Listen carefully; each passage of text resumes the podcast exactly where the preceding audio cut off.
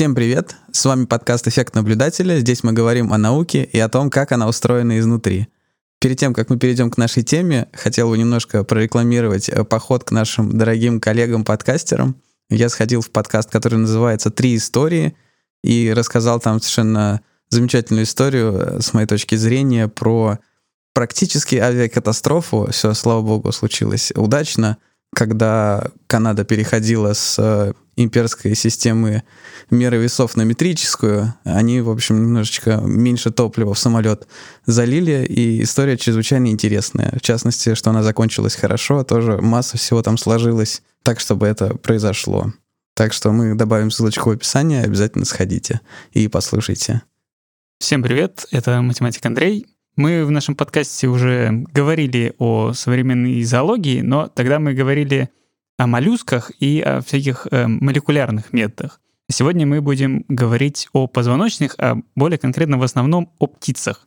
Обсуждать мы будем одну из самых главных, наверное, загадок современной орнитологии, как птицы ориентируются в пространстве, перелетают на тысячи километров и точно возвращаются обратно. Потому что общее ощущение — темы, что там что-то открыли, например, какие-нибудь магнитно-чувствительные клетки в клювах, а потом э, через полгода новая новость, что нет, все не так, потом снова что-нибудь открыли, и снова что-нибудь не так. Сегодня будем разбираться, что же там действительно известно.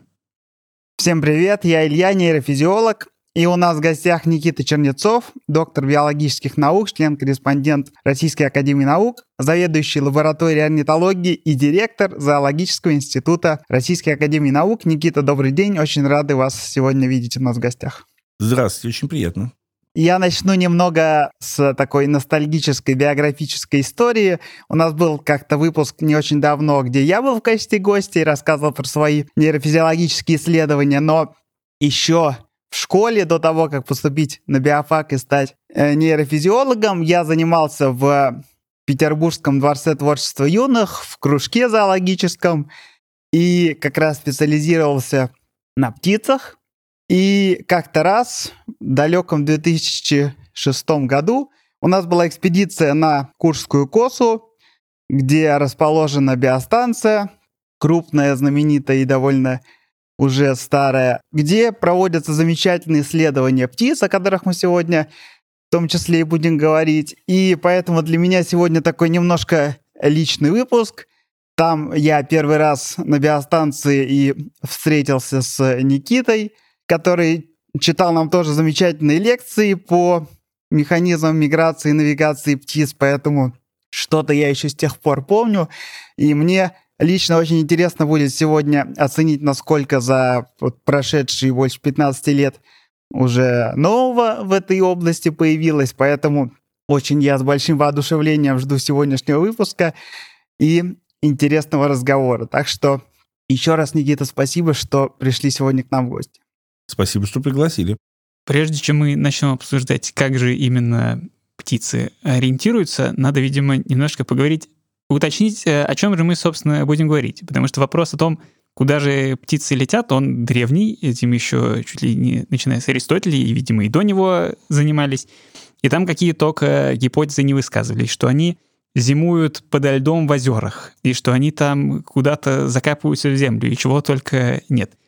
И выяснили, что они действительно мигрируют куда-то совсем далеко, только в середине 19 века, когда в Германию прилетел аист, а в шее у него было застрявшее то ли копье, то ли дротик, который явно было из Африки. Известно, что оно было сделано из африканской специфической древесины и точно такое, какое африканцы используют.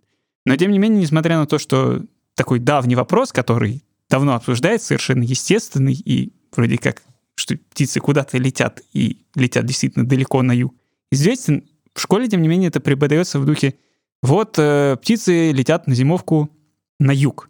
И как бы все, точка. Дальше это как-то в школе, по крайней мере, не обсуждается, по моим воспоминаниям. Давайте мы начнем с того, что вообще опишем в общих чертах, что же мы понимаем под миграцией птиц. Ну, смотрите, под миграцией птиц обычно понимают перемещение из района размножения в район зимовки. Ну, опять-таки, район размножения, слово «зимовка», оно сразу такое отдает э, шовинизмом северного полушария. Я вот только сейчас подумал, что африканцы-то думают, что они, наоборот, улетают на летневку, или как это? Нет, смотрите, как бы зима и лето – это сезоны, о которых имеет смысл говорить в приложении к высоким и умеренным широтам. В, во многих тропических регионах тоже есть сезонность, только это прежде всего это связано с количеством осадков. Там есть сухой и влажный сезон. Ну, если уж говорить так совсем правильно, да, то нужно говорить, что есть сезон размножения и есть не гнездовой сезон. Сезон переживания. И есть виды птиц, которые их довольно много, которые размножаются в неких местах, где в течение части года есть хорошие условия для размножения, но в течение другой части года эти районы непригодны для проживания этих видов птиц, либо потому что там холодно, как это наблюдается, например, у нас, либо потому что там сухо и нет растений, нет насекомых. Такие районы тоже бывают с сезонностью, которая выражена прежде всего в количестве осадков, а количество осадков следует зеленая продукция и количество пищи как э, растительной, так и животной. Птицы мигрируют для того, чтобы иметь возможность эксплуатировать сезонные ресурсы и таким образом э, увеличивать свою численность и способность выживать. Вот, поэтому, ну, в самом таком примитивном первом приближении, да, можно сказать, что птицы улетают, ну, из наших районов они улетают на юг. Юг бывает разный. Одни виды птиц зимуют в пределах Европы, другие виды птиц, их мы называем ближними мигрантами. Есть виды птиц, которые улетают значительно дальше, которые пересекают пустыню Сахара и зимуют в тропической Африке. Конечно, деление на дальних и ближних мигрантов, оно условное. Ну, вот в Европе у нас мы как бы так договорились, что дальний мигрант – это тот, кто перелетает Сахару. А? На американском континенте сложнее, там нет такого явного барьера, и там это граница более размытая, но мы все понимаем, что это граница условная. А есть виды, которые живут где-нибудь в Аргентине или в Новой Зеландии, которые, наоборот, улетают более северные, но при этом более тропические широты? Да, такие виды есть, но таких видов немного по очень простой причине. В умеренных широтах южного полушария мало суши в суше распределена по планете океан неравномерно. А, в умеренных широтах северного полушария суши много, а в умеренных широтах южного полушария это фактически оконечность материка Южной Америки и э, самая южная часть Африки. А, Новая Зеландия занимает такое островное положение. Большинство птиц из Новой Зеландии, мало кто из Новой Зеландии совершает миграции. Хотя такие вот южные мигранты существуют, да, они их осенью, нашей весной летят в более низкие широты, то есть для них это на север, но по общей численности количество видов ну, существенно меньше, чем в северном полушарии, просто из-за распределения суши на нашей планете. Но морским птицам это, надо полагать, не служит препятствием. Морские птицы – это еще раз другая история. Многие морские птицы питаются рыбой или крилем, и рыба и криль более обильны в холодных водах. Тропические воды довольно безжизненны в этом отношении. Там нет больших скоплений. Поэтому, ну уж если говорить, если говорить совсем формально точно, то птицы в негнездовой сезон улетают в районы, которые могут их обеспечить пищей. То есть это как с какой-нибудь полярной крачкой, которая прямо от полюса до полюса летает. Оно, она не, не, не совсем от полюса ну, понятно, до полюса, но от вот высоких широт до высоких широт, потому что тропические воды мало, малопродуктивны в тропиках трудно прокормиться. Много рыбы в высоких широтах. То есть многие мигрирующие виды действительно подстраиваются под просто источники питания. Ну, это является основной задачей. Не многие, а, а я бы сказал, примерно все. Да? да, просто это сразу вызывает вопрос, что их мотивирует. Потому что есть, например, наземные виды, ну, не птицы, которые, скажем, мигрируют локально вдоль каких-нибудь э, холмов все выше и выше или ниже и ниже, в зависимости от того, как там растительность растет так называемая зеленая волна, когда там еще есть уже достаточно много травы, но она еще не слишком жесткая. И там понятно, как механизм миграции, что вот они идут как бы туда, где есть еда. Где зеленее, туда идут. Э, и также мы знаем, что какие-нибудь лемминги понимают, что пора начинать миграцию, потому что там условно превышена предельно допустимая плотность э, населения. А что у птиц, что мотивирует, условно говоря, мотивирует, конечно, у них э, вряд ли можно говорить о мотивации, но что побуждает их вдруг э, сниматься и лететь. Смотрите, вот вы упомянули миграцию леммингов. Это хороший пример того, как слово «миграция» в разных областях зоологии употребляется в разных смыслах. А миграция леммингов приводит к элиминации излишка популяции. Эти лемминги мигрируют, чтобы погибнуть. А если говорить о птицах, то под миграцией птиц имеется в виду миграция в районы переживания с целью потом вернуться и размножаться. То есть птицы мигрируют, чтобы жить. Что касается того, что их побуждает, тут тоже большой вопрос, да, но про дальних мигрантов, по крайней мере, мы знаем, что у них есть эндогенно обусловленный годовой цикл. Дальние мигранты, насекомоядные птицы, которые живут, ну, допустим, в умеренных широтах, покидают районы размножения или районы рождения, если эта птица родилась в этом году, в то время, когда условия жизни еще совершенно благоприятны. Миграция дальних мигрантов, каких-нибудь там пеночек-весничек, начинается в августе месяце, когда условия питания в России или в Европе, ну, если это не пеночки-веснички, а американские виды, в Северной Америке, еще совершенно благоприятны. У них есть годовой цикл, который синхронизируется фотопериодом, изменением длины дня, и это стимулирует их э, начинать приходить в так называемое миграционное состояние, вот, это особое физиологическое состояние, это комплекс физиологических поведенческих адаптаций, который приводит к тому, что, хотя еще условия совершенно благоприятны для их жизни, но у них им предстоит такой далекий путь, что начинать его надо еще сейчас. Да? И существует целая наука о том, как это регулируется, как это регулируется на эндокринном уровне, и к каким физиологическим и поведенческим перестройкам это приводит.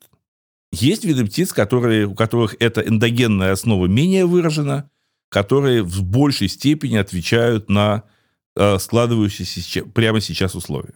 То есть они действительно чувствуют, что вот пора лететь, а не то, что кто-то уже более опытная птица вдруг полетела, а другие более молодые думают, все полетели, и я полетел. Смотрите, это тоже бывает по-разному. Есть виды птиц, э, ну, например, аисты, белые аисты, у которых молодые птицы действительно следуют за взрослыми. Причем, как было показано, в частности, э, мной, молодые птицы крайне неопределенно знают, куда надо лететь. У них есть общее представление о том, что надо лететь. Что нужно лететь. Нет, куда-то на юг, да? Вот, мы проводили эксперименты, когда мы задерживали молодых птиц до того момента, когда все взрослые улетали, и у молодых птиц, скажем так, начинались проблемы. Они оказывались не в состоянии решить пространственную задачу самостоятельно. То есть у молодых белых аистов очень высок козырь быть вместе с взрослыми птицами. Такая же история с журавлями. Вот, в частности, почтеннейшая публика страшно смеялась над проектом, когда один политический лидер э, участвовал в очень важном и полезном природоохранном проекте – в ходе которого журавлям с терхом показывали дорогу на зимовке. Ничего смешного в этом проекте не было абсолютно, да. И, кроме того, я очень положительно отношусь к тому, когда либо политические лидеры, либо поп-звезды, там, Мадонна или Пол Маккартни популяризируют природоохранные проекты.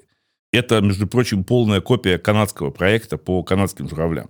Действительно, молодые э, журавли не знают, куда им надо лететь, они следуют за взрослыми птицами, и сами они такую информацию получить не могут, кроме как от взрослых птиц.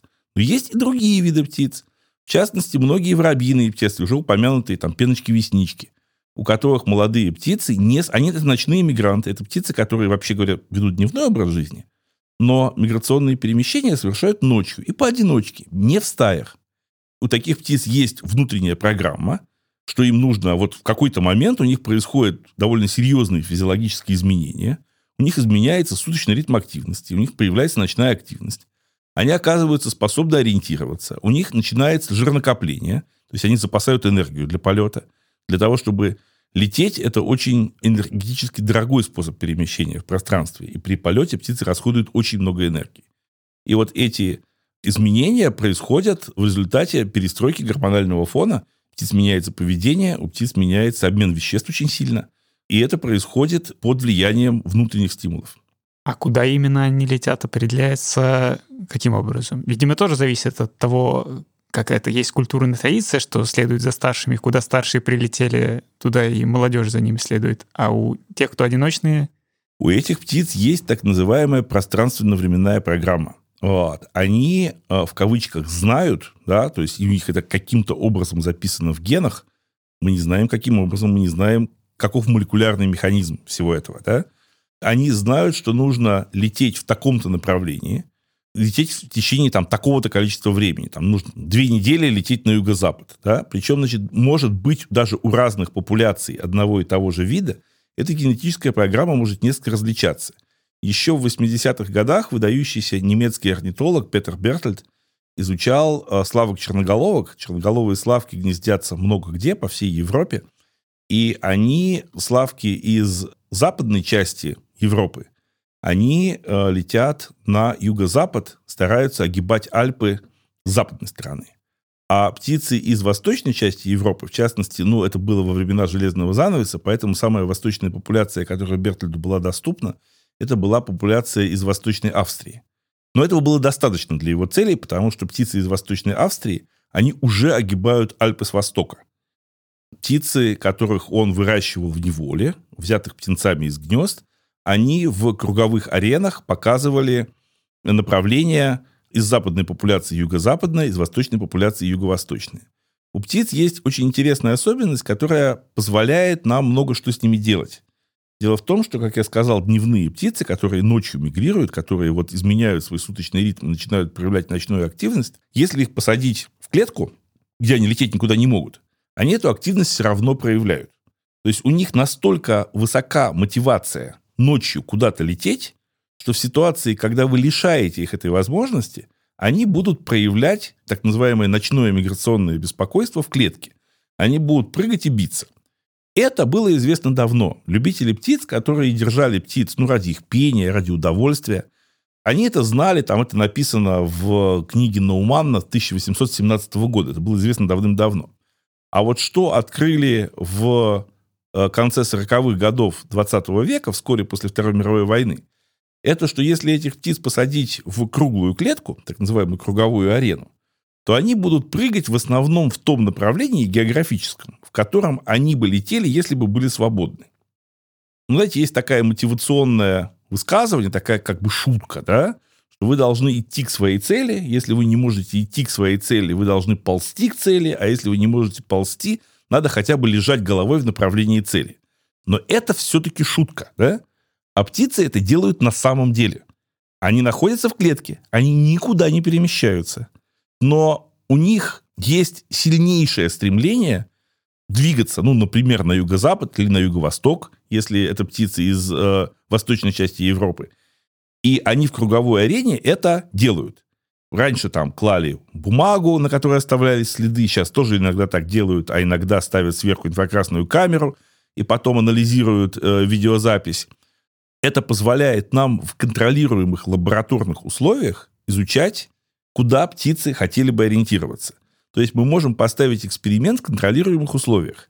Благодаря этому про механизмы ориентации птиц мы знаем гораздо больше, чем, скажем, про механизмы ориентации китов. Дальние миграции совершают от них не только птицы. Дальние миграции совершают огромное количество животных. Но, к сожалению, для китов у нас нет круговой арены. Да? У нас нет способа изучать ориентационное поведение кита в лаборатории.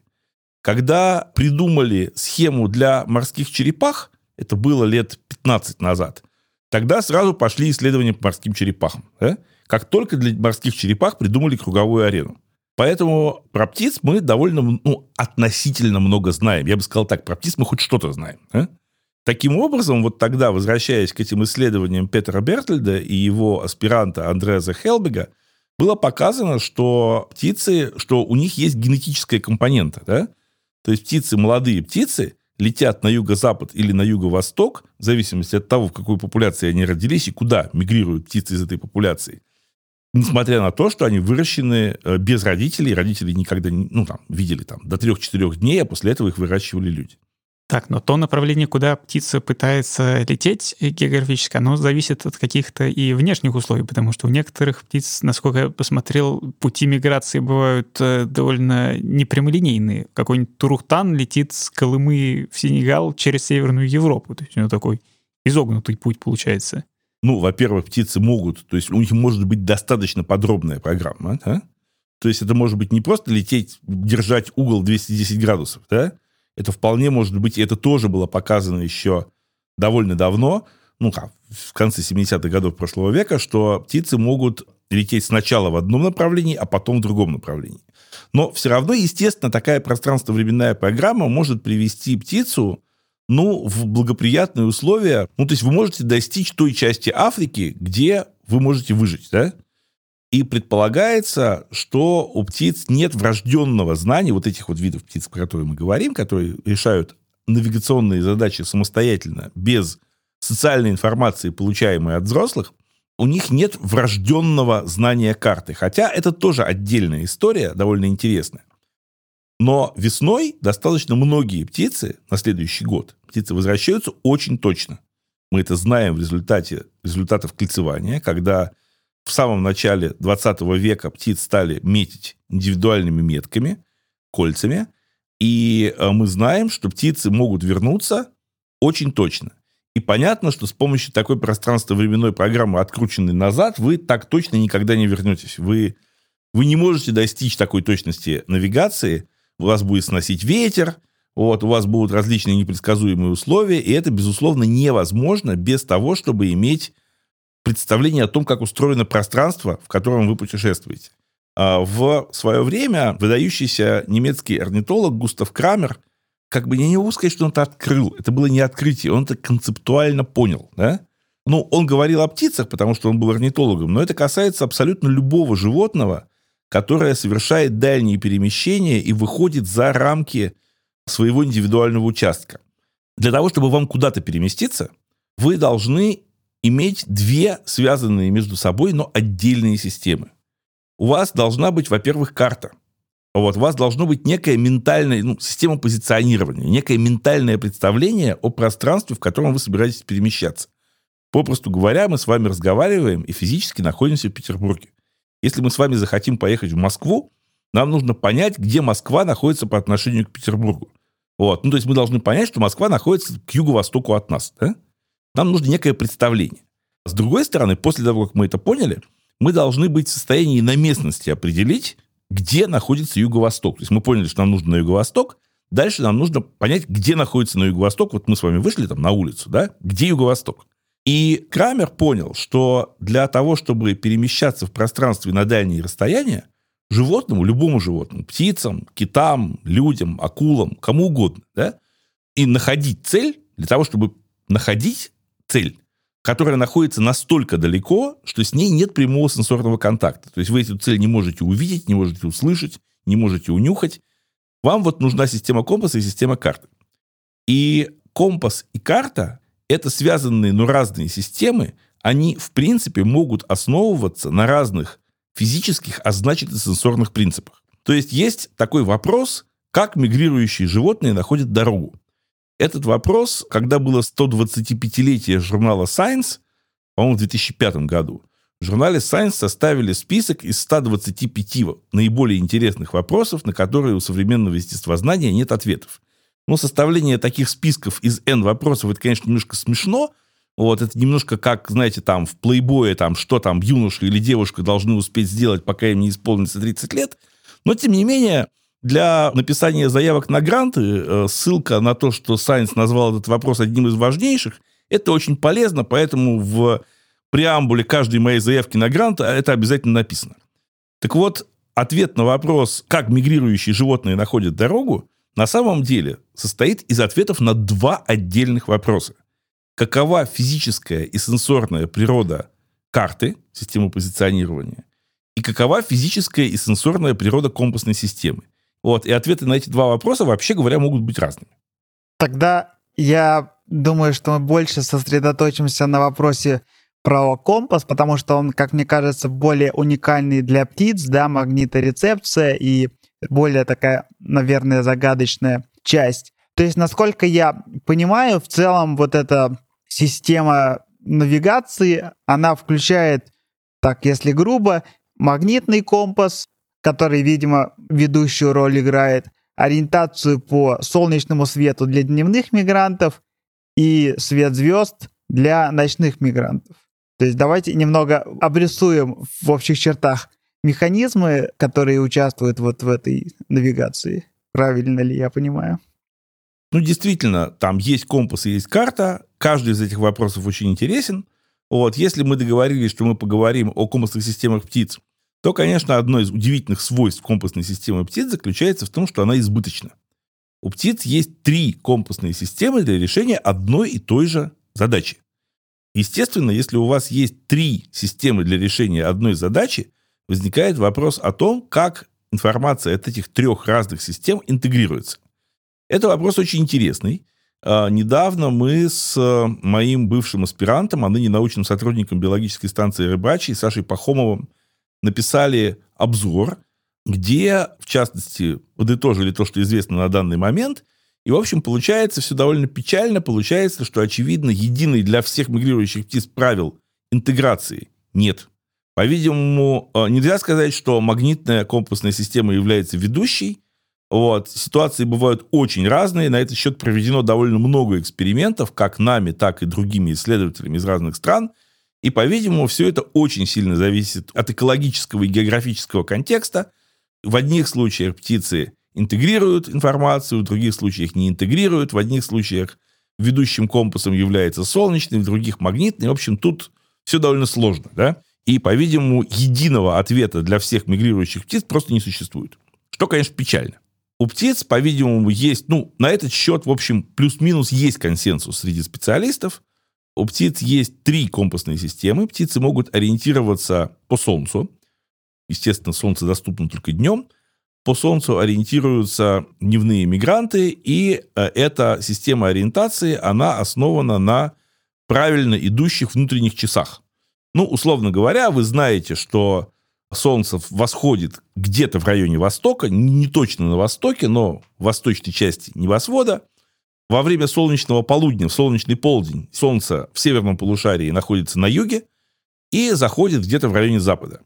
Это очень полезная информация, но для этого, для того, чтобы извлечь полезную информацию о том, что в солнечный полдень Солнце находится на юге, вы должны знать, когда наступает полдень. У вас должны быть внутренние, ну, у вас либо должны могут быть механические часы, если вы человек, да, а если вы птица, у вас должны быть внутренние часы, которые синхронизированы, правильно синхронизированы с внешним фотопериодом.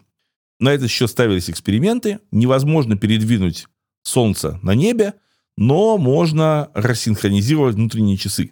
Такие эксперименты делались на голубях, которые возвращались в голубятне.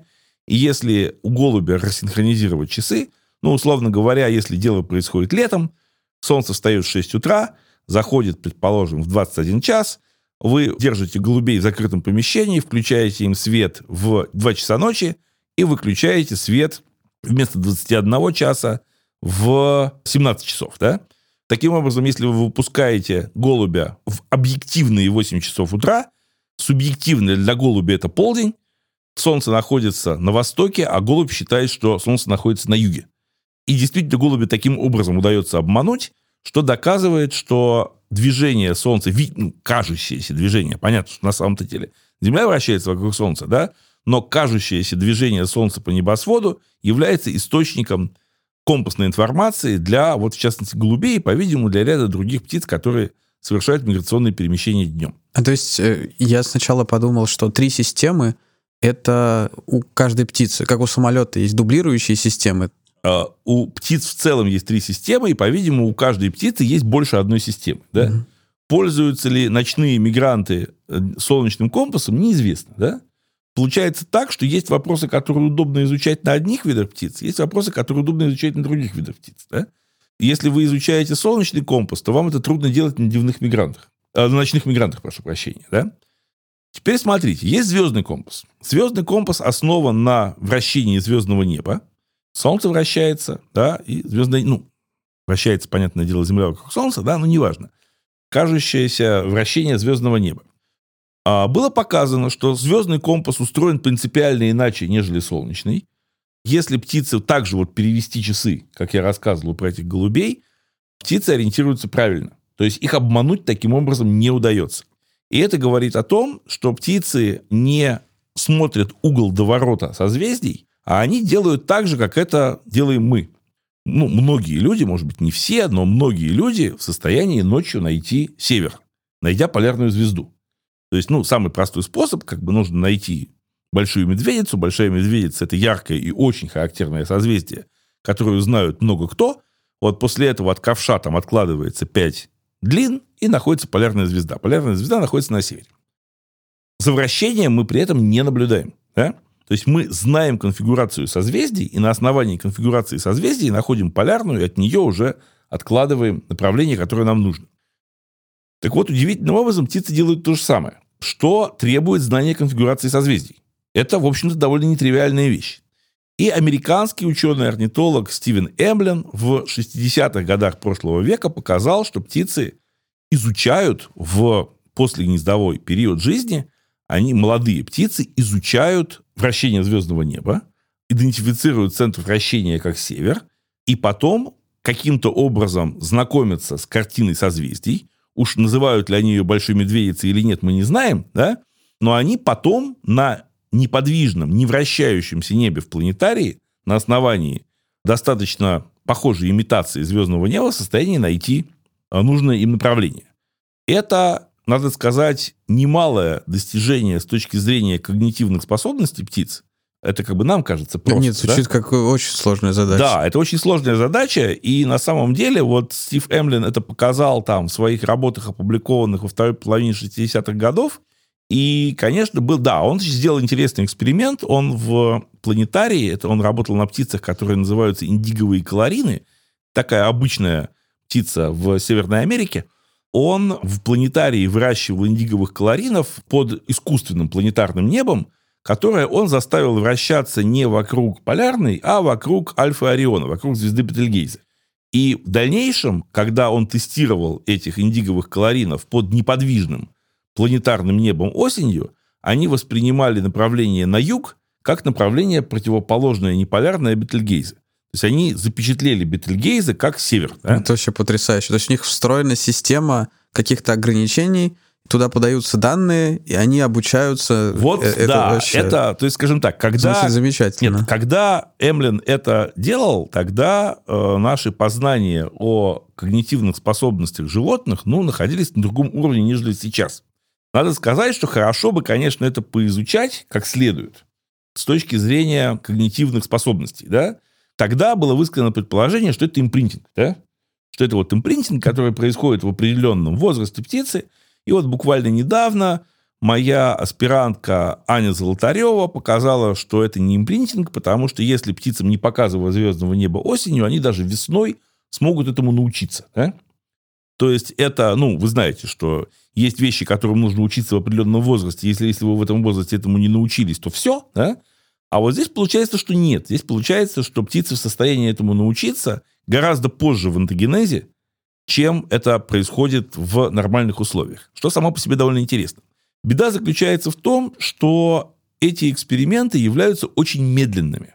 У вас родились птенцы, ну не у вас, там у птиц родились птенцы, вы их взяли в эксперимент – потом, значит, вращается небо, вы можете ставить какие-то эксперименты, и следующий раз у вас наступит через год.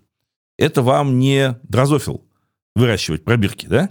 И поскольку э, на э, аспирантуру дается 4 года как тем, кто работает с дрозофилами, так и тем, кто э, делает эксперименты с обучением звездному компасу, поэтому, конечно, это, ну, такая задача, ну, сложная, да? Вообще в науке об ориентации птиц у нас очень медленный эксперимент. У нас наука очень медленная. А публикационного списка от нас требуют такого же, как и с тех, кто работает на других объектах. Да? Поэтому вот это такая вторая система. Некоторые уважаемые коллеги считают, что это одна и та же астрономическая ориентационная система. Но вот тут я придерживаюсь другого мнения. Я считаю, что солнечный компас и звездный компас, они, вот это очень важно, я считаю вот это различие в наличии или отсутствии необходимости иметь правильно синхронизированные часы. Это громадное вот, различие. Я это... считаю, что это различие достаточно большое, чтобы считать, что это две существенно, вот совсем разные компасные системы. И есть третья компасная система, основанная на э, магнитном поле. Эта компасная система поражает наше воображение прежде всего потому, что люди мы не способны сознательно воспринимать магнитное поле. Причем есть основания полагать, что, возможно, мы в животном мире в этом отношении в меньшинстве, да? Возможно, что магниторецепция существует много у кого. Ну, то есть у птиц она доказана, как это по-русски, beyond reasonable doubt, да? И есть много других животных, в том числе млекопитающие, у которых, ну, есть основания полагать, что магниторецепторные способности есть. Но это в основном животные, у которых есть какие-то дальние миграции или не только? Ну как там, тюлени, киты или есть и какие-то мелкие? Нет, не только. Не только. Есть данные там по голым землекопам, что голые землекопы будто бы имеют магниторецепторные способности и строят гнездо предпочтительно в юго-западной части круговой арены. Да? Причем это именно, ну, если действительно так, они это выбирают это именно по магнитно-компасной системе. Видите, в чем дело? Компасная система нужна не только для дальних миграций. Любое животное, перед которым стоит задача хотя бы немного пройти по прямой, должно иметь глобальную компасную систему. Если у вас нет глобальной компасной системы, вы очень быстро начинаете ходить кругами. Компасная система есть у жуков-навозников которым нужно 20, 30, 50 метров откатить шар из навоза. И они ориентируются по личному пути. Это шведская исследовательница Марии Даке показала. За это ей почему-то присудили Шнобелевскую премию. Вот. Я вообще не понимаю, что здесь смешного, кроме слова «навозник». Ну, просто вот, да? Ну, есть работы действительно, которые немножко нелепые, но вот кроме слова «навоз» ничего смешного в работах Марии я вообще не вижу, да? Ну, как в определении с Нобелевской премии, сначала смешит, а потом заставляет задуматься. Да, это просто не понимаю, что тут смешного-то, да? Ну, ладно, это как бы на совести комитета по премии, да? Компасные системы, основанные на глобальных источниках информации, по-видимому, есть много у кого. Но наше воображение, это, конечно, они поражают, потому что мы не можем воспринимать, хотя есть пара интересных работ, да, но в общем и целом сознательно мы магнитное поле не воспринимаем. Что птицы в состоянии выбирать направление по магнитному полю, было показано в исследованиях супругов Розиты и Вольфганга Вильчика в конце 60-х годов. Причем вначале они публиковали свои работы по-немецки, ну, над ними только смеялись, да, то есть это было уже то время, когда публикация научной работы не на английском языке, вообще ну, говорить не о чем, да, публикуйтесь по-английски, да, мы с вами будем разговаривать. Потом, значит, вышла статья 1972 года в журнале Science, которая убедила скептиков, причем мне э, Вольфганг, э, они, слава богу, оба живы, да, мне Вольфганг рассказывал, что когда ему люди не верили и говорили, Вольфганг, да не может такого быть, он говорит, ну что мы будем спорить-то, да? Вот, у тебя есть куда заренок посадить? Говорит, есть. Ну, хорошо, как бы, да, сказать, давай я просто приеду к тебе и у тебя на глазах покажу, как это работает, да? И действительно приезжал и показывал. Вот. И спорить дальше было не о чем. Очень возражали американцы, уже упомянутый Стивен Эмлин, который открыл звездный компас, очень был против существования магнитного компаса. В результате Вольфганг Вильчка приехал в по-моему, это был Корнелл, да? По-моему, он, ну, это был точно американский университет, и, по-моему, это был Корнелл. Он приехал к Эмлину, они провели совместные эксперименты на индиговых кларидах, с которыми работал Эмлин до этого, и он ему показал, просто это была такая настоящая наука, когда люди там не делают какие-то эксперименты, а потом посылают статьи в журнал, а просто приезжают к оппоненту, и у него на экспериментальной базе, на его оборудовании воспроизводят результат. Да? Вот, ну, как бы уже дальше крыть было нечем. Вот, в 1976 году они в том же журнале Science опубликовали совместную статью, в которой Эмлин признал правоту Вильчика. Слава богу. Иногда доходит до сам дурак аргументов, и там уже... Нет, там было, было. Там я этого, понятное дело, по возрасту не застал, но говорят, что бывали сцены, когда на международных конгрессах, на докладах немцев американская делегация вставала и выходила из зала, то есть буквально как в ООН все это происходило. Да? Но потом все-таки ну, удалось убедить. Да? И спорить тут не о чем. Но не было совершенно никакого объяснения, как все это работает. Но супруги Величко показали одну очень важную вещь. Я боюсь, что это невозможно как следует хорошо объяснить в подкасте. То есть я не уверен, что это можно показать, объяснить без картинок. Да? Смысл в том, что птицы реагируют не на поля, они определяют направление не по полярности магнитного поля. Это было показано вот уже в исходной первой работе 1972 года ну, первой англоязычной работе, да, потому что были немецкие работы, я, поскольку я читаю по-немецки, поэтому я упорно цитирую статью 68 года, которую как бы дикие англоязычные люди не знают, да. Уже в первой работе было показано, что, ну, мы пользуемся магнитной стрелкой, которая показывает на север. Мы используем полярность линии магнитного поля. Птицы, как выяснилось, определить полярность не могут. Все, что они могут понять, это в какую сторону магнитное поле наклонено – линии магнитного поля, они выходят из э, южного магнитного полюса огибают Землю и входят в Землю вертикально э, в районе северного магнитного полюса. То есть на южном магнитном полюсе, который не совпадает с южным географическим полюсом, линии магнитного поля направлены вертикально вверх. На магнитном экваторе они направлены горизонтально, в северном направлении. А это, собственно говоря, и есть определение магнитного экватора, который, ну, раз полюса не совпадают, значит, и магнитный экватор не совпадает с географическим. И на северном магнитном полюсе линии магнитного поля входят вертикально вниз. И у нас в северном полушарии линии магнитного поля направлены вниз и на север. И вот этот вот угол, то есть в какую сторону наклонена линия магнитного поля, это птицы и используют для того, чтобы понимать, где север, где юг. То есть они используют, они, скажем, если весной птицы летят в северном полушарии на север, они летят в сторону противоположную углу наклона, то есть в сторону тупого угла. Если с помощью магнитных колец, где вы пускаете постоянный ток, и он создает у вас магнитное поле стационарное, какое вам надо, да, и вы можете изменить магнитное поле как вам угодно, да, чем э, супруги Вильчика и занимались. Так вот, было показано, что птицы, в частности зарянки, но это касается всех птиц, которые ориентируются по магнитному полю, они летят не на север, а к полюсу. То есть в сторону линии магнитного поля направлены в северном полушарии на север и вниз, а в южном полушарии они направлены к экватору и вверх. Но тупой угол будет в сторону южного полюса. Так вот, если их переместить в южное полушарие весной, они будут лететь на юг. Они не воспринимают направление к северу. Для них есть направление к полюсу и к экватору. И направление на север в северном полушарии и на юг в южном полушарии для них эквивалентны.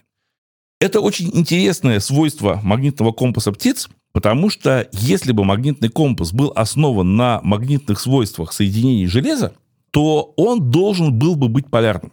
Он должен был бы работать так же, как наш технический компас, который указывает на север как в северном, так и в южном полушарии.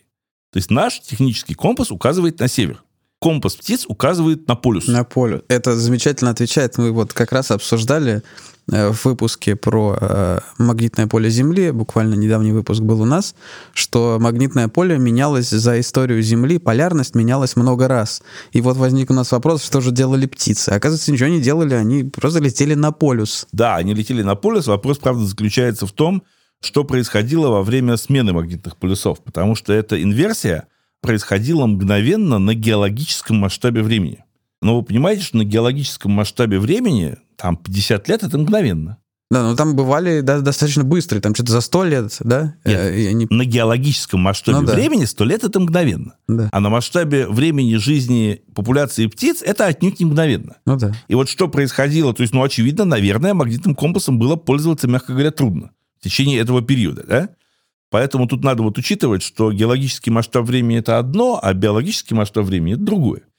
Так вот, это свойство магнитного компаса птиц изрядно намекает на то, что он построен не на основе соединений железа, а на каком-то совершенно ином принципе. Вот. Есть еще одно свойство, которое тоже было открыто теми же самыми супругами Величко в 90-е годы, когда появились светодиоды. Когда появились светодиоды, которые дают свет очень узкой полосы, они показали, что птицы могут ориентироваться в синем и зеленом свете. Также они могут ориентироваться в ближнем ультрафиолете. Но птицы тетрахроматы, в отличие от нас, у птиц есть не три вида колбочек. Ну, мы видим три вида, три цвета. Птицы видят четыре цвета. То есть они видят еще и в ближнем ультрафиолете. Так вот, они могут ориентироваться в ближнем ультрафиолете, в синем, в зеленом свете, и они не могут пользоваться магнитным компасом при красном и желтом освещении. Вот никак нельзя объяснить этот факт на основе модели магнитного компаса, построенного на соединениях железа. Магнитный компас работает абсолютно в полной темноте и при любом освещении. Таким образом, возник вопрос, как же все это работает. И в 1978 году была выдвинута теоретическая модель, такая совсем теоретическая, вот, она не вызвала большого интереса у биологов, она была выдвинута физиками, Клаусом Шультеном. А в 2000 году уже была опубликована работа Торстеном Рицем, еще одним товарищем, который потом бросил это дело, и тем же Клаусом Шультеном, где было высказано предположение, где была предложена конкретная молекула на роль кандидата магниторецепторной молекулы, а именно молекулы криптохрома. А, не буду сильно вдаваться в биофизику, вот, я все это знаю на, в общих чертах, но, в общем, по-видимому, магнитный компас птиц основан на светозависимых, обратимых химических реакциях, которые зависят от э, направления линии магнитного поля. Возможно, это один из довольно немногочисленных примеров того, когда квантовые эффекты в биологии вот прямо обеспечивают работу биологического механизма. Причем еще есть данные, что эти криптохромы, их экспрессия усиливается именно в периоды миграции весной и осенью. Это дискуссионный сильно вопрос, потому что на данный момент есть дискуссии, какие именно криптохромы в этом участвуют. Криптохромов есть некоторое количество. В данный момент некоторые, ну, та группа, с которой я больше всего сотрудничаю, предполагает, что, скорее всего, это так называемый криптохром 4, который есть в сетчатке глаза птиц. Показано, что он там есть. Там другие исследователи считают, что наиболее горячими кандидатами являются другие криптохромы. Это такой предмет немалой дискуссии, да? Потому что вообще-то основная функция криптохромов, криптохромы участвуют в... Ну, это синий фотопигмент, они участвуют в обеспечении суточного ритма. Очевидно совершенно, что эта функция криптохромов первична, а если криптохромы действительно обеспечивают магниторецепцию, то это вторичная функция этих белков, которая возникла в эволюции, ну, относительно поздно, да? Во всяком случае, позже, чем они стали, ну, использовались для поддержания суточных ритмов. Но мы полагаем, что и суточные ритмы, и магнитный компас вместе участвуют в навигации. Ну, смотрите, навигация — это сложная поведенческая задача, для решения которой нужно обладать большим количеством разных адаптаций. И мы полагаем, что, скорее всего, ну, я, в общем, сторонник концепции, согласно которой криптохромы являются основой магниторецепции которая используется для компаса. Скорее всего, для магнитной карты используется вообще другая система магниторецепции, основанная на другом физическом и на другом сенсорном принципе, что само по себе довольно интересно, потому что получается, что у птиц есть две сенсорные системы для восприятия одного и того же физического стимула. Вообще разные, да? Как в эволюции так возникло, это вопрос очень интересный, да? Можно немножко поспекулировать, что, возможно, одна система является более древней, а другая эволюционно более молодой, но, прям скажем, это такие спекуляции, основанные на крайне немногочисленных данных. Просто если говорить серьезно, то об этом серьезно... Это об этом можно на подкасте порассуждать, да, но если начать все это в статью писать, то это, ну, ну рано еще, нет у нас для этого данных, да? Как аналогию можно подумать, свет и зрение, что у нас мы воспринимаем зрительную информацию там одними рецепторами, одними да. рецепторами в глазу, да. А то, что свет или тьма для системы, которая нас засыпать заставляет, это другая система в глазу, и они две как бы независимые. Вообще говорят, так оно и есть. Да? Ну да. Так да. оно и есть, да. Но там это даже не в глазу. Там это есть слушайте, мы далеко уйдем, как бы, да, но похоже, что другая магниторецепторная система расположена не основана на криптохромах, не находится в сетчатке, иннервируется глазничным нервом и устроена вообще иначе. Это да? вот то, что тригеминальная система называется, да, страничного Да, нерва. система тройничного нерва. Да, система тройничного нерва, совершенно верно. И то есть, получается, она, если так кратко, то есть она участвует больше Именно в создании магнитной карты, получается, а не в компасе. Да, ага. да. Но вот это то, чем занимался вот совсем непосредственно я. Была там дискуссия по поводу того, что магнитную информацию птицы получают по системе тройничного нерва, и в сотрудничестве с нашими немецкими коллегами, в частности с нейроанатомом Домиником Хайерсом, мы показали, что эта магнитная информация, поступающая по системе тройничного нерва, от неидентифицированного пока рецептора – который находится где-то в надклювье, но в данный момент он морфологически не идентифицирован. Что эта информация необходима для, системы, для работы системы позиционирования у птиц. Это вот прямо вот наша работа. А как выяснилось, что это не в глазу? Началось все с того, что мы занимались... Возник вопрос, могут ли птицы определять географическую долготу, и мы перевозили тростниковых камышовок, мы их тестировали в круговых аренах на Куршской косе Балтийского моря в Калининградской области, а потом перевозили их на Звенигородскую биостанцию Московского государственного университета. И тростниковые камышовки, а это довольно распространенные птички, они гнездятся в Прибалтике, в Ленинградской области, но сильно восточнее, ну, то есть они есть восточнее Ладожского озера, но там их уже мало, да? И когда мы их перевозили э, в Московскую область и тестировали их, проверяли их миграционную ориентацию в круговых аренах, то эти птицы реориентировались, они начинали выбирать направление не северо-восточное, которое они выбирали э, на Курской косе, а северо-западное, которое в направлении к их наиболее вероятным районам размножения, куда им было надо. Те птицы, которых мы ловим на Курской косе, с вероятностью 99% родились либо в Прибалтике, либо на юге Финляндии, либо в Ленинградской области. Да? То есть, там, их количество восточнее, но они следовые. Да? Потом, значит, поскольку было известно, что магнитная информация, что есть магнитная информация, которая поступает по тройничному нерву, это были работы Доминика Хайерса, где он, в частности, показывал, что при так называемой стимуляции магнитным суперстимулом, когда вы даете бешено быстро изменяющееся магнитное поле, происходит возбуждение в ядрах тройничного нерва. Ну, если быть точным, происходит экспрессия генов раннего ответа, которые говорят об активности нейронов в этой части мозга. А если пересекать тройничный нерв, то активность генов раннего ответа падает до э, фоновых значений. Соответственно, какая-то информация поступает, и когда мы перевозили птиц, они, значит, интактные птицы реориентировались, то есть они изменяли направление в ответ на физическое смещение, а потом, когда Доминик провел хирургическую операцию и пересек этим птицам троничный нерв билатерально, то есть с обеих сторон, и справа, и слева, эти птицы продолжали ориентироваться, но они прыгали на северо-восток. Они были активны, и они проявляли ночную миграционную ориентацию в осмысленном северо-восточном направлении что минимизирует вероятность того, что обнаруженный нами эффект был неспецифическим стрессорным ответом. Да? Ну, потому что если вы что-то делаете с животным, и это животное прекращает что-то делать, да, вы можете сказать, ну или я могу сказать, да, что, ну, дорогие товарищи, вы сделали животному так плохо, что оно вообще уже ничего не делает, да? Ну, по известному анекдоту про то, что таракан слышит ногами, да? Так вот, здесь это было очевидным образом не так, потому что птицы продолжали проявлять спонтанную ночную миграционную активность, чего они не делают, если им плохо. Если им плохо, они просто сидят ночью на жердочке, и все. А? И, кроме того, они ориентировались в правильном миграционном направлении. Оно просто стало неправильным из-за того, что мы их туда отвезли. Но птицы об этом очевидным образом не узнали. При этом их сетчаткой, с их зрением никто ничего плохого, вообще ни плохого, ни хорошего, никто ничего не делал. Да? И таким образом мы поняли, что по троничному нерву птицы получают магнитную информацию, что было известно из исследований Доминика, да, нейроанатомических. И по троничному нерву птицы получают позиционную информацию. Но, тем не менее, из этого пока не следует, что это одна и та же информация. Да? Потому что по троничному нерву может много что поступать.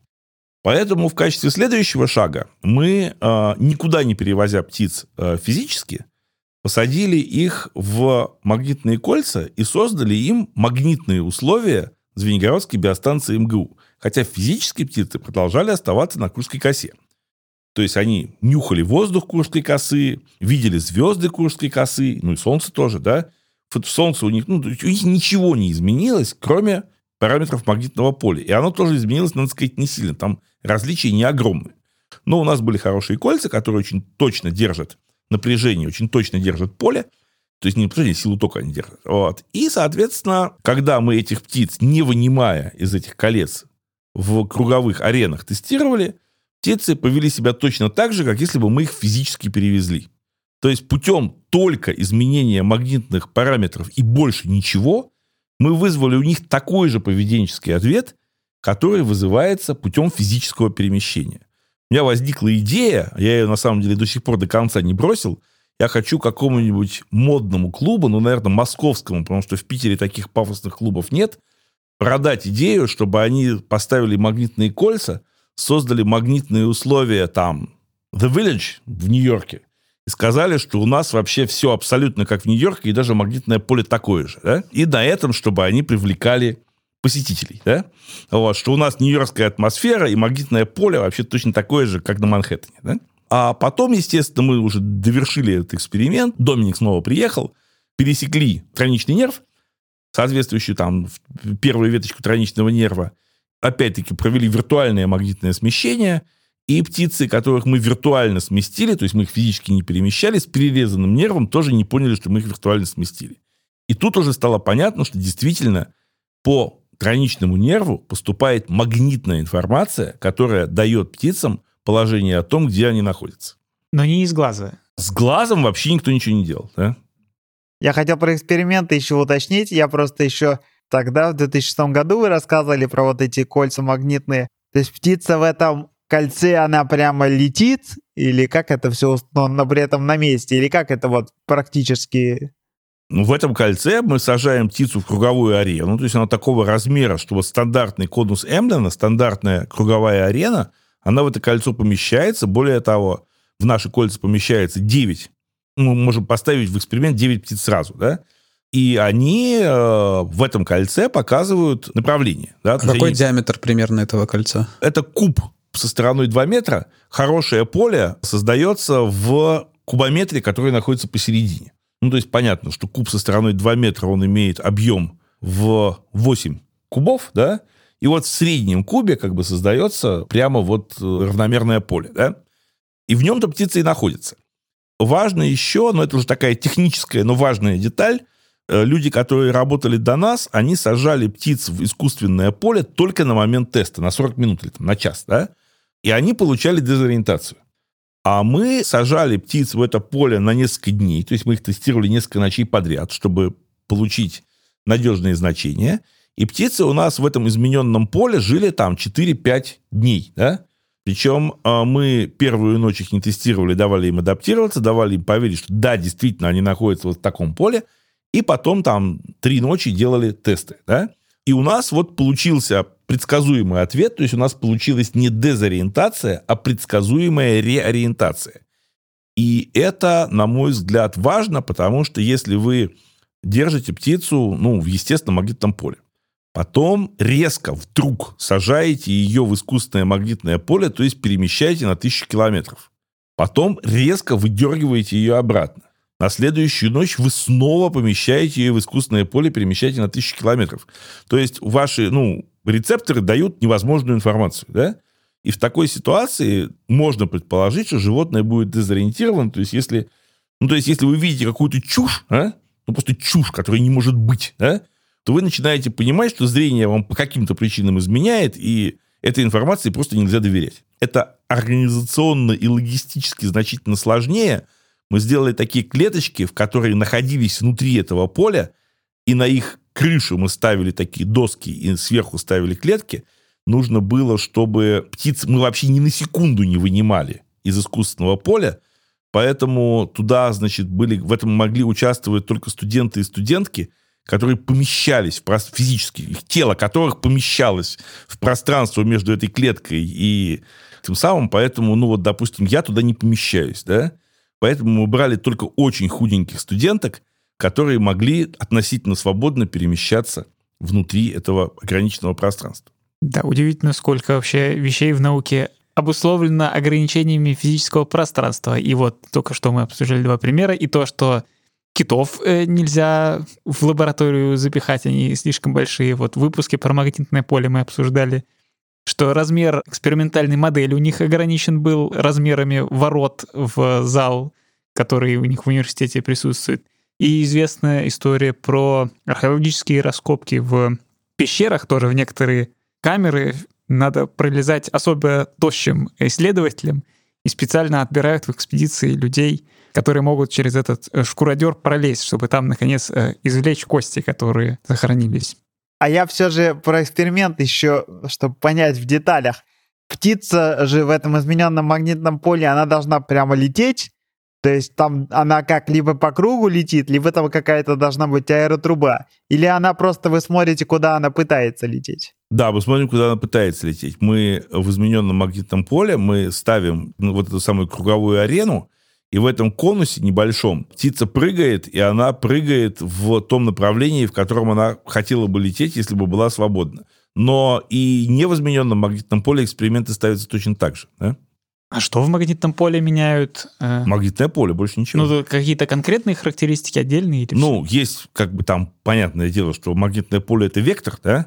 Он раскладывается на три оси, и, соответственно, у нас есть, ну, слушайте, как бы, да, ну, просто мы берем вектор в пространстве, как бы, да, и делаем его не таким, какой он есть, и сам по себе, а таким, как он должен быть там в другом месте. Да? Ну, то есть мы прикладываем внешнее магнитное поле, результирующее поле, ну, получается с помощью суммирования векторов. Мы просто рассчитываем, там, какое поле мы должны приложить внешнее, подкручивая ручки, для того, чтобы результирующее поле было таким, каким вам нужно. Я, возможно, немножко отступлю от темы. У меня, как всегда, вся история у меня сейчас связана с сыном, и с сыном мы сейчас читаем все про динозавров. И, во-первых, прорекламирую замечательный курс э, от «Гусь-гусь. Как динозавры стали птицами». Мне вот сейчас стало интересно, в какой момент то есть мы сказали, что эти системы участвуют не только в магниторецепции, по крайней мере, одна из них, она важна еще и по другому поводу, и, возможно, в первую очередь по другому поводу. В какой момент вот от динозавров до птиц эта магниторецепция возникла? Мы понимаем примерно? Или она была там тоже у динозавров? И, или как это происходило? Сейчас я вступаю в такую жестокую спекуляцию, потому mm-hmm. что на самом деле мы, конечно, не знаем, да? но магниторецепция совершенно точно, и магнитная карта совершенно точно есть у морских черепах. Да? Это просто вот факт, показанный американскими коллегами Кеном Ломаном и его группой в Университете Южной Каролины. Можно предположить, что одна из систем магниторецепции, основанная на системе троничного нерва – я говорю, что вот сейчас я говорю без данных. Это так, гипотезы. Да? Возможно, эта система довольно древняя, и она была у довольно базальных рептилий и, возможно, даже и у амфибий. Да? То есть, возможно, эта система довольно древняя. Что касается системы, основанной на светозависимых химических реакциях и на свойствах криптохромов, она, возможно, более продвинутая. Но сейчас, помимо того, что я работаю в зоологическом институте, но в зоологическом институте я, к сожалению, работаю директором, то есть занимаюсь административными вещами. Да? Раньше я был исследователем, а теперь стал администратором. А, но кроме этого, я руковожу проектом, который выполняется в Институте эволюционной физиологии и биохимии имени Сеченова. И там у меня есть внутри лаборатории эволюции органов чувств у меня есть э, ну, группа, ну, это грант Российского научного фонда, это временная группа, но мы занимаемся, в частности, магниторецепцией не только у птиц, но и у земноводных. И мы вот сейчас у нас как раз идет проект, результатов пока нету, вот, они будут там через два года, да, возможно, что основан светозависимая система, а если она светозависимая, то она, скорее всего, тоже основана на криптохромах. Есть и у лягушек, да, но я пока не знаю, что у нас получится. Это пока еще, так сказать, э, работа, которая делается. Как все это происходило в эволюции, ну, не знаю, да? Может быть, вот эта система, основанная на зрении, она эволюционно поздняя. А может быть и нет. Может быть, птицы и лягушки, которые, ну, разошлись давно, да, вот, унаследовали от каких-то базальных амфибий, да? А может быть, они приобрели это независимо друг от друга. Ну, мы этого просто не знаем. Да, это вполне может быть результатом конвергентной эволюции, действительно, потому что у бабочек-монархов, вот у Данаид, которые в Америке мигрируют из Канады в Мексику, у них тоже были показаны все стандартные эти, которые мы обсуждали, методы навигации и биологические часы, и по Солнцу они ориентируются, даже магнитный компас, который, кстати, тоже магнитное наклонение именно учитывает, а не полярность. Так что тут, возможно, действительно просто развитие сходными путями, потому что не очень много возможностей. Да, вариантов не очень много. То есть, условно говоря, ну там, слушайте, это принцип параллелизма в Заварзина, да, так сказать, у вас не бесконечное количество способов решить одну и ту же проблему. Меня в этом смысле очень удивил в свое время тот факт, что независимо кофеин возник в какао-бобах и в кофе. То есть молекула одна и та же, но эволюционно они возникли по-разному. То есть, получается, возможно, и млекопитающие птицы тоже независимо развели магниторецепцию, если только она им от амфибий вот этих древних не досталась. Этого мы не знаем. То есть, ну, понятно, что насекомые, очевидно, развили независимо, да? А вот что касается позвоночных, мы просто не знаем, да? И, к сожалению, тут палеонтологические данные довольно бесполезны, и нам придется основываться на данных сравнительной и эволюционной физиологии, но прежде чем на них основываться, нам, конечно, нужно будет их получить, да? И если про птиц, как я уже говорил, про птиц мы знаем не то чтобы много, но все-таки кое-что знаем, и вообще есть о чем поговорить, то, что касается других позвоночных, то там знания, прям скажем, рудиментарные. Ну, кажется, что это то место, в которое должна вступить сравнительная геномика как раз. Знаем ли мы вообще что-нибудь про генетические основы этих механизмов Вот в случае с криптохромами, да. Но вообще говоря, если говорить о поведенческих вещах, да, у нас нет молекулярного механизма. Допустим, вот я говорил, что черноголовые славки из одной популяции летят на юго-запад, из другой летят на юго-восток. И это очевидным образом имеет генетическую основу, потому что гибриды первого поколения показывают промежуточное поведение. Это воспроизводится, то есть потомки тех, кто летит на юго-запад, летят на юго-запад, потомки тех, кто летят на юго-восток, летят на юго-восток, гибриды первого поколения показывают промежуточный вариант. И это было показано еще до возникновения современных молекулярных методов. Это работы конца 80-х, начала 90-х годов. Но относительно того, каков молекулярный механизм выбора направления, мы этого просто не знаем. А? Над этим делом работают, есть лаборатория, есть коллеги, которых я хорошо знаю, которые над этим работают, но пока что я не вижу впечатляющих результатов. А связано это с тем, что, предположим, берете вы... Ну вот есть довольно хорошие работы, которые мне нравятся, да? Когда вы берете популяцию птиц или насекомых, например, да, вы берете популяцию мигрирующую и того же вида не мигрирующую.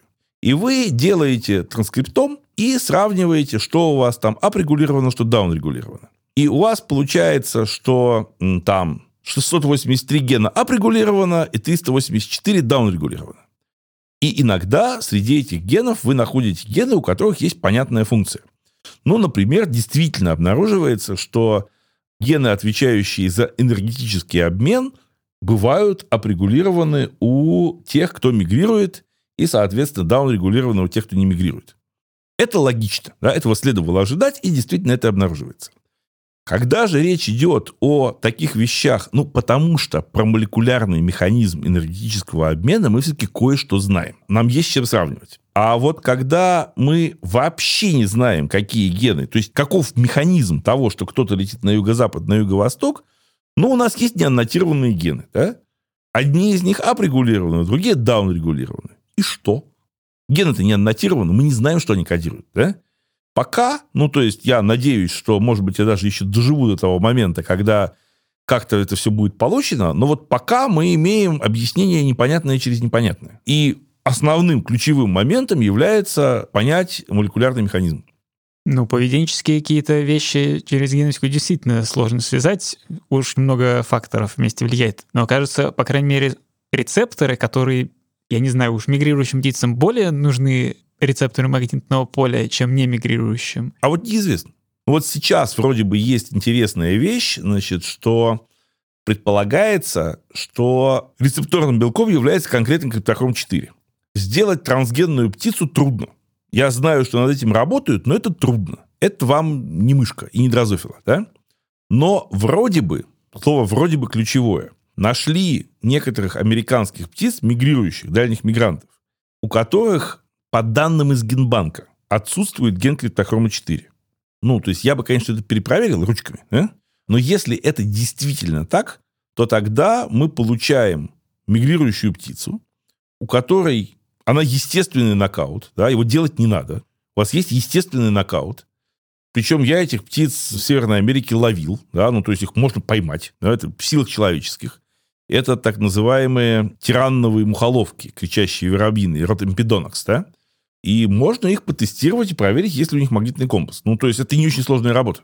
Вот это как бы вариант, да, так сказать, как природа сделала за вас нокаут.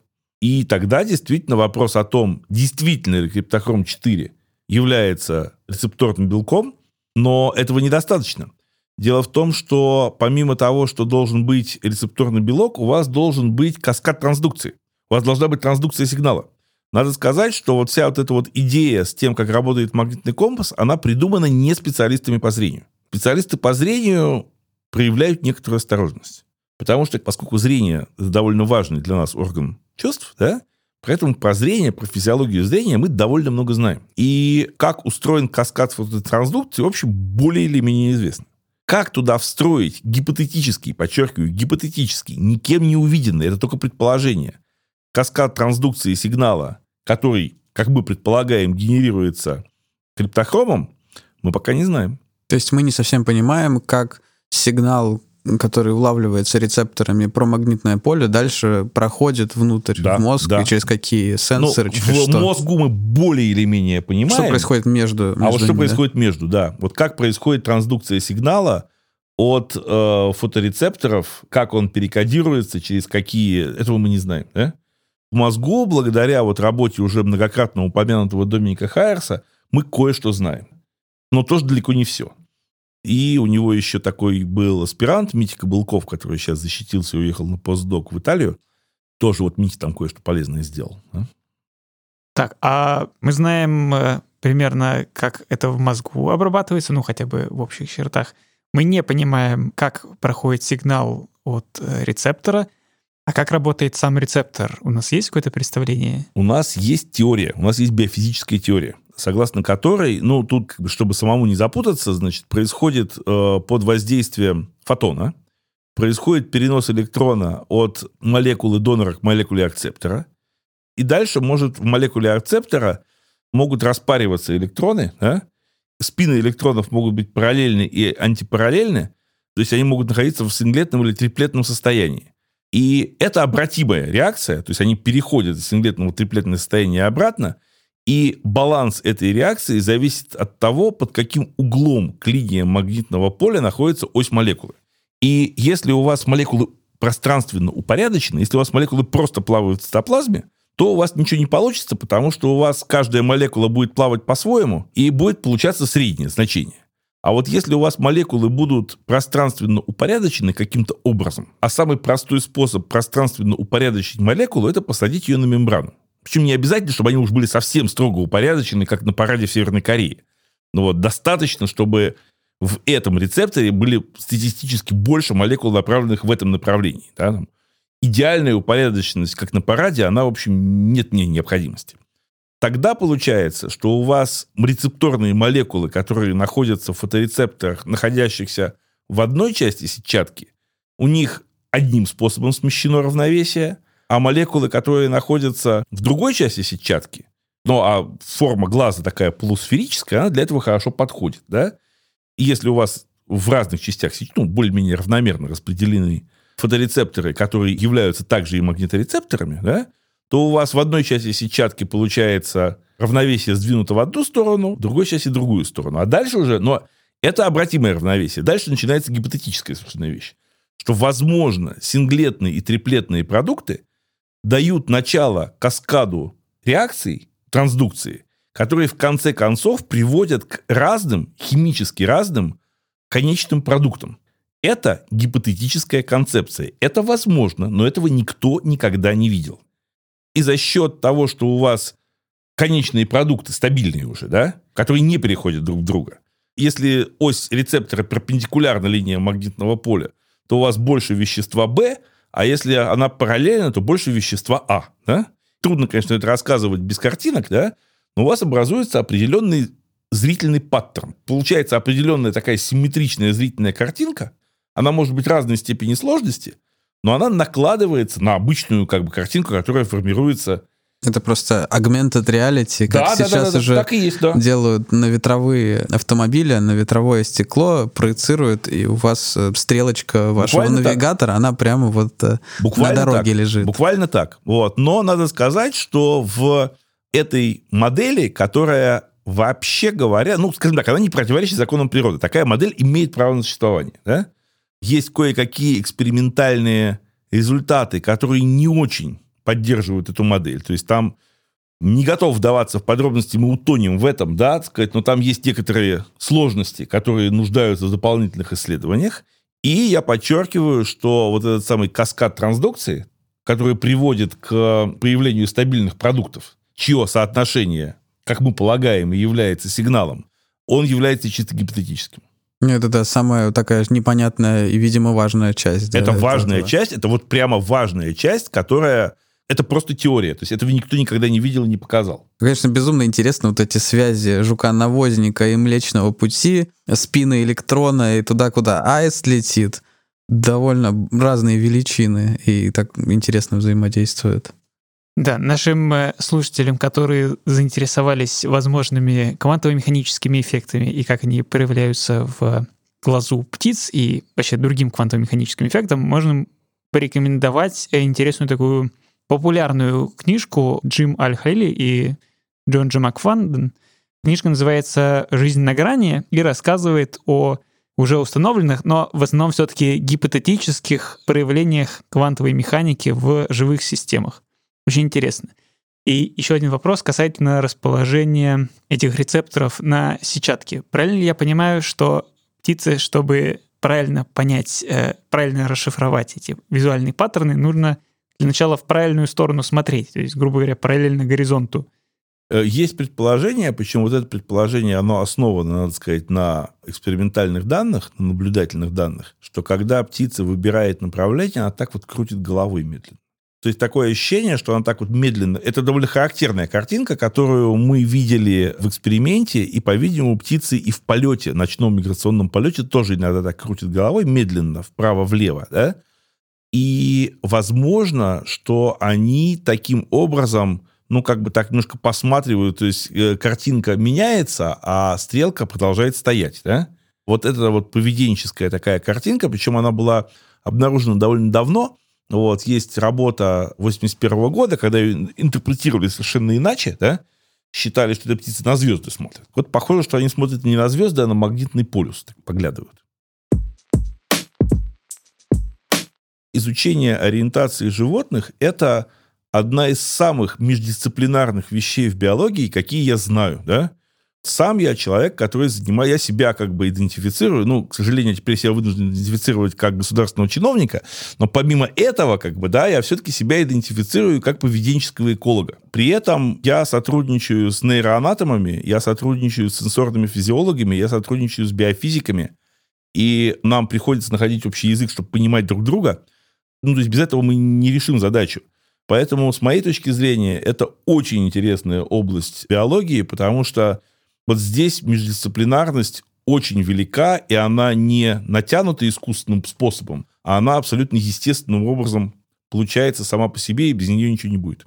Ну, мы в который раз вообще убеждаемся, что зоология — это не просто выйти посмотреть на птичек, а там довольно серьезные методы используются, там, знать квантовую механику для того, чтобы понимать что-то про птиц, это звучит как э, реально современная наука, это не просто наблюдение за животными, там много чего еще зарыто.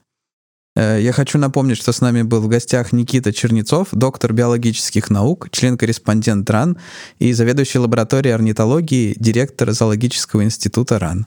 Э, спасибо вам большое за интереснейшую беседу мы, мне кажется, не до конца раскрыли тему карты, но, может быть, э, мы еще вернемся к этому в каком-нибудь из следующих выпусков.